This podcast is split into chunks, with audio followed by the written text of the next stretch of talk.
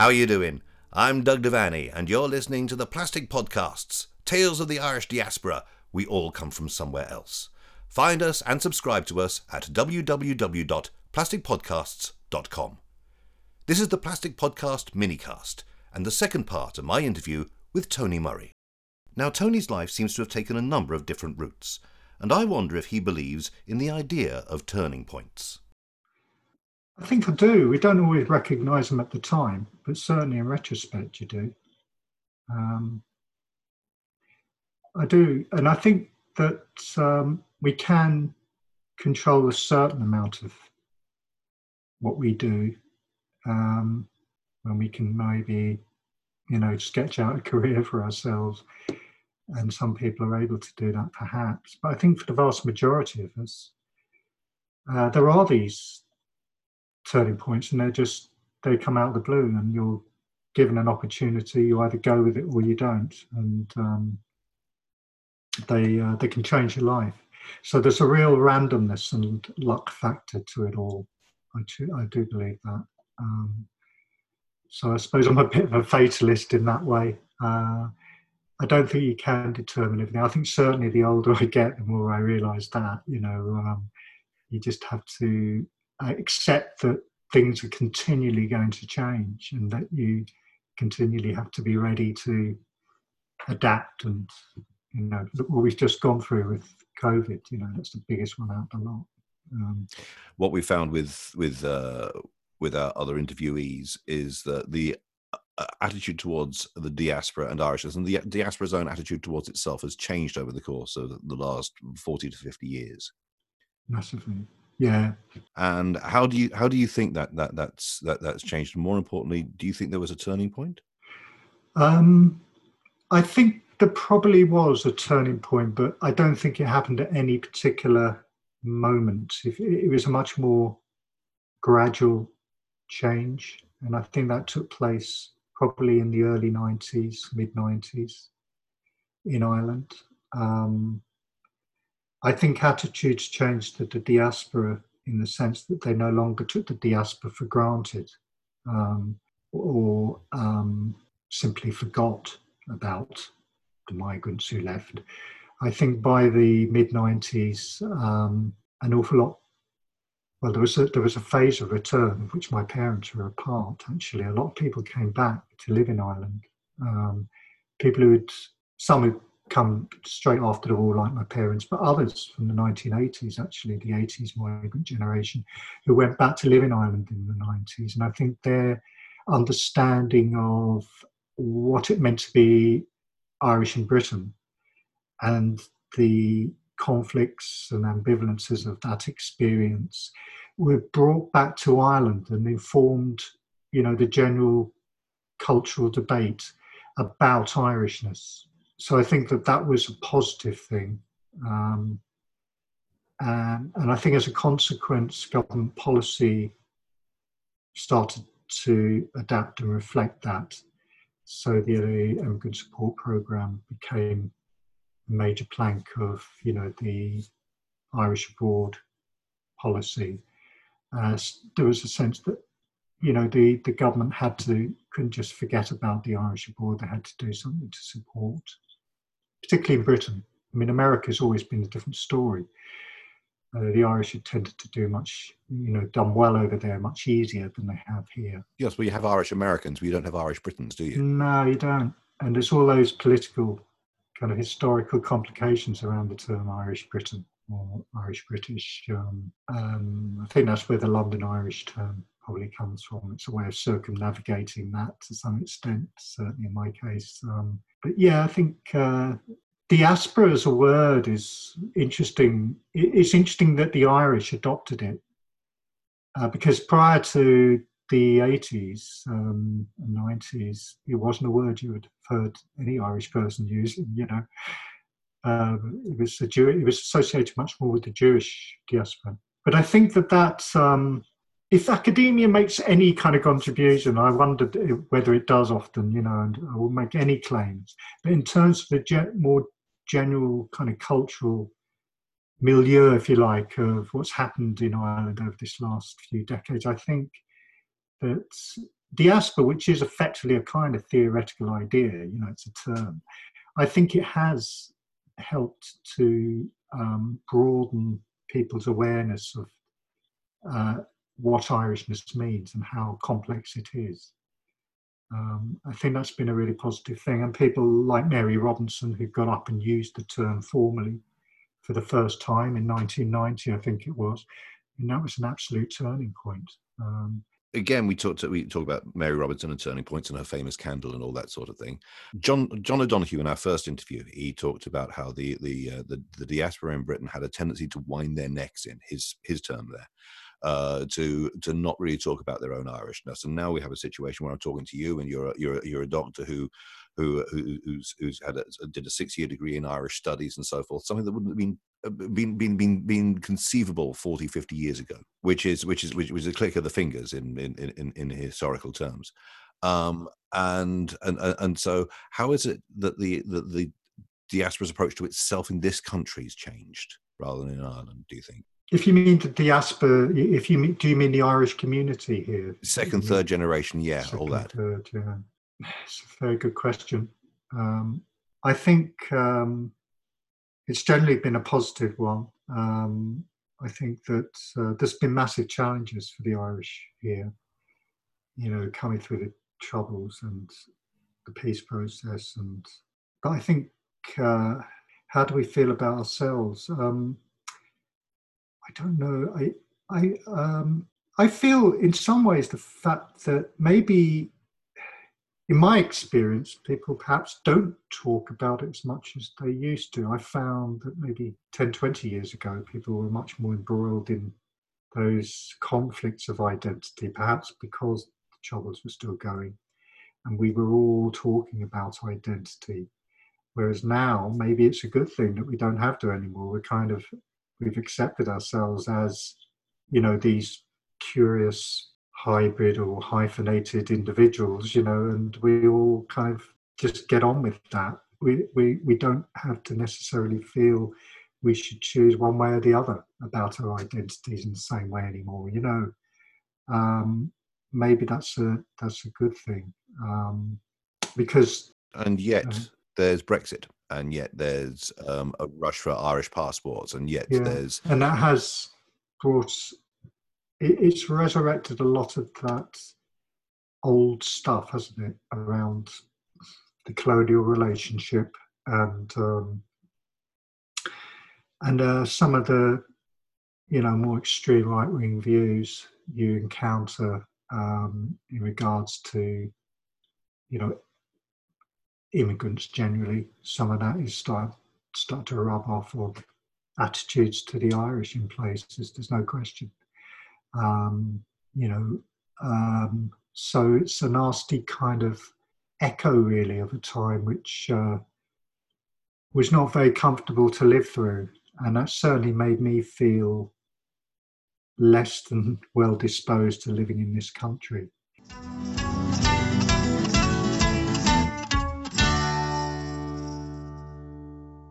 You're listening to the Plastic Podcasts, Tales of the Irish Diaspora. We all come from somewhere else. Find and subscribe to us at www.plasticpodcasts.com. In the last part of my interview with Tony Murray, we talk about being London Irish and what that means. Uh, I suppose I have the advantage or the privilege of living in London, which feels like a little bit of a cocoon, maybe from Brexit land. You know, I have this sense of uh, London being surrounded on almost under siege now by uh, you know um, Brexit land, um, you know non-metropolitan England. Um, and yet, if you're defined by others, as you say, um, with regards to Irishness or your your, or, or your identity, so the fact that you are in London is regarded by others as being something of a um, well, it that, that that you don't understand how the rest of the country is going. Absolutely, and uh, I think um, you know the, the referendum was a wake up call for Londoners, and I think it was a necessary one. Actually, I mean I don't agree with you know leaving the EU, um, but I do think that we became very myopic, um, and um, I remember going to a wedding in Coventry about six months ago, uh, maybe longer. It was before COVID, but I um, I remember going to a pub the night before the wedding just for a bite to eat uh, with my partner, and um, three guys sat down just close to this middle-aged guy, same age as me, and uh, it was a nice kind of convivial sort of pub. There was a band on, nice atmosphere, and uh, we got into conversation as you do when you go up north. You know, people talk a bit more than they do in London. That was nice, and had a chat, and then um, they heard my accent, and that was it. It was like one-way conversation from then on. It was all about Brexit and how you Londoners haven't got a clue. Um, and they, um, you know, okay, they, they, they probably, you know, picked up a lot of their attitudes from reading the, the Sun or the, you know, whatever uh, online about, uh, you know, migrants and refugees and blah blah. And um, but underneath it, I, I had to come away and reassess, you know, what had happened to people in ordinary small towns up and down the country and how they had actually been left behind. Um, and how I think their sense of identity had been eroded, you know, that their sense of belonging had somehow slipped away um, because they didn't recognize the country they were living in anymore.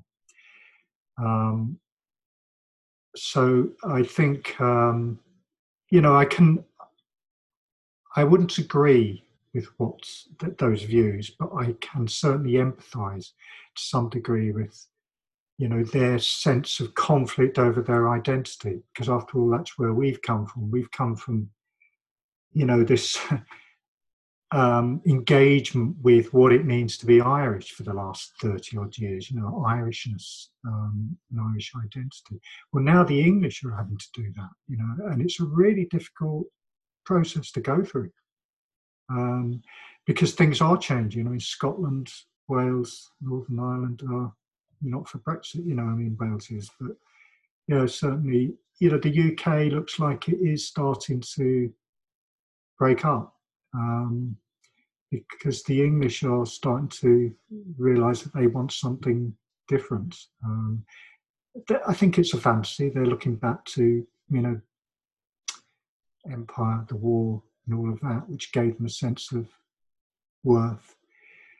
Let's face it, after like 10 years of austerity, you know, and having your nose rubbed in the dirt, you know, by successive governments, uh, it's not surprising a lot of people have felt fed up and just decided, sod you, I'll, you know, I'll, I'll show you what I think and vote when I've got the one chance to do it. I'll, I'll say two fingers, and um, that's partly what re- the referendum is about. I think. Um, Speaking of identity, um, you describe yourself on a number of occasions as being London Irish, and um, is there something that's very, very specific to being London Irish? Those two things together. I think it's the duality for me, which is important. Yeah, being both things at the same time without necessarily the two kind of diluting. Um, but it's also about London in the sense of London being a place where lots of migrants have come to live, make a living, and contribute. Um, and as a son of Irish migrants, I feel part of that massive post-war change in London, along with you know the African Caribbean community, Asian community, and now Eastern European community.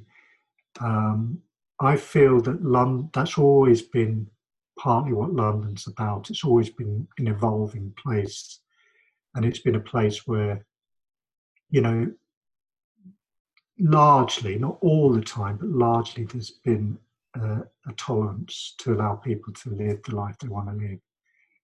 And where you come from, you know, is um, shouldn't necessarily get in the way of that. It doesn't always happen, of course, but yeah. Is that any different from, say, Liverpool Irish or Manchester Irish or Leeds Irish or any other you know, major city that I care to mention? Well, I think all those cities you mentioned are fairly multicultural in their own right, and I would imagine that that probably applies to them as well. Whether individuals who call themselves Manchester Irish or Liverpool Irish think of it in the same way as I do, in terms of that multicultural dimension, I wouldn't like to say. Um, but um, you know, I think that that certainly is part of the history of certainly somewhere like Liverpool, which was built on, you know, migration really and empire and that whole, you know, colonial dimension. Um, I um, I think that being able to say Liverpool Irish or Birmingham Irish as opposed to English Irish has been a form of liberation for a lot of second generation people because it's enabled us to say two things at the same time. In other words, we're not being defined one way or the other. We um, give equal credence to both sides of our inheritance. I think that that's really important. Um, but ultimately, what I would also say is that labels like that are um, inadequate in terms of really giving, eh, really describing the um, complexity of what it means to be second generation Irish or Jewish or Asian.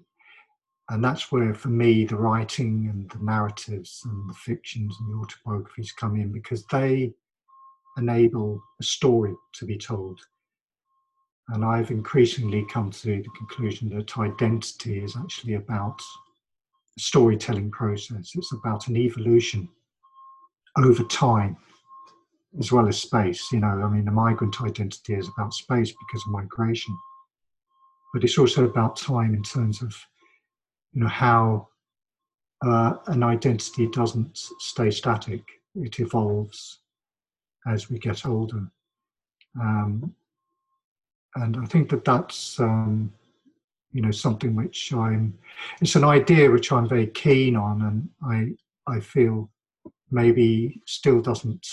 I don't hear enough about. You know, that just that that sense of um, how important people's stories are. I mean, that's partly why I jumped at the chance of doing this with you, Doug, because I thought it was a great idea to do these podcasts to give people the time. You've allowed allowed us all plenty of time to actually just, um, you know, talk at length about these uh, these complications about being second generation Irish. Um, often we don't get that chance. We're told to sort of provide a soundbite for a, you know, newspaper piece or, you know, um, and I don't think that does that can do justice really.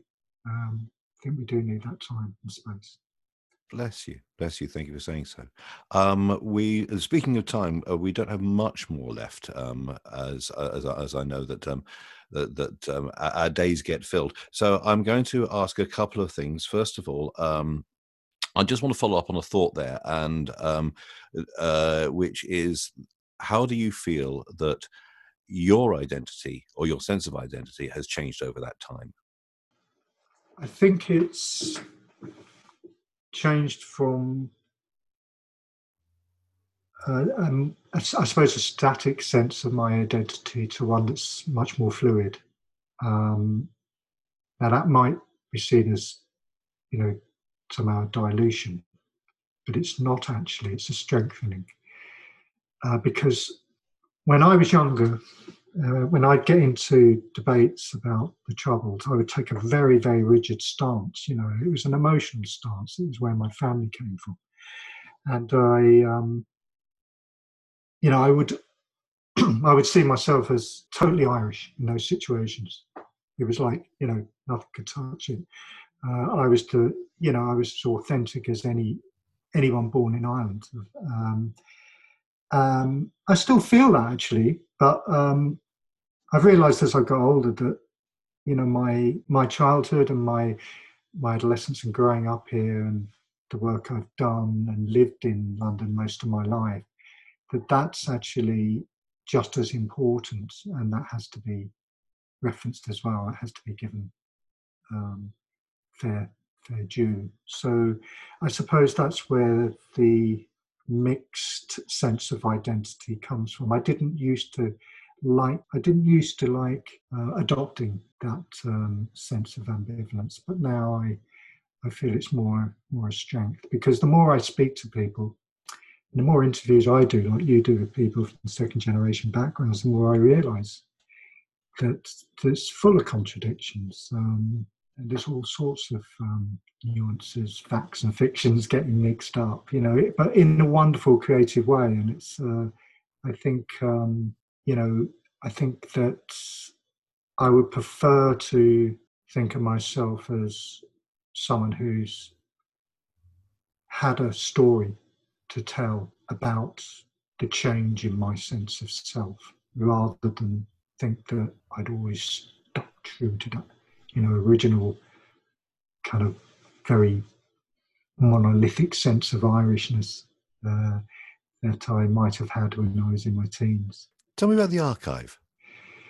Oh, it's full of these stories. Uh, we did loads of interviews, um, both from the, in the 1980s. We did a series of interviews with people who came over in the 1930s and 40s, told their stories about being Irish in, in Britain.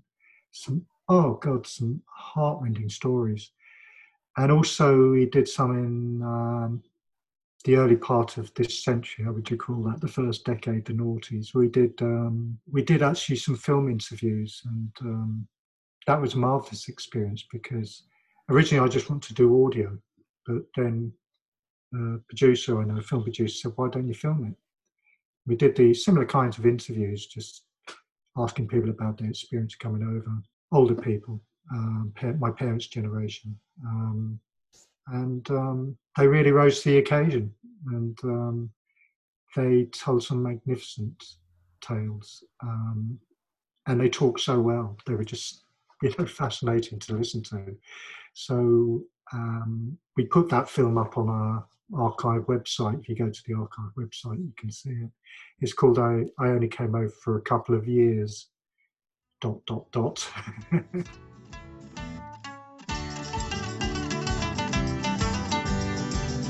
You've been listening to the Plastic Podcasts with me, Doug Devaney, and my guest, Tony Murray. Music by Jack Devaney. You can find us and subscribe to us at www.plasticpodcasts.com or just look for us on Facebook, Instagram, or Twitter. The Plastic Podcasts has been sponsored using public funding by Arts Council England.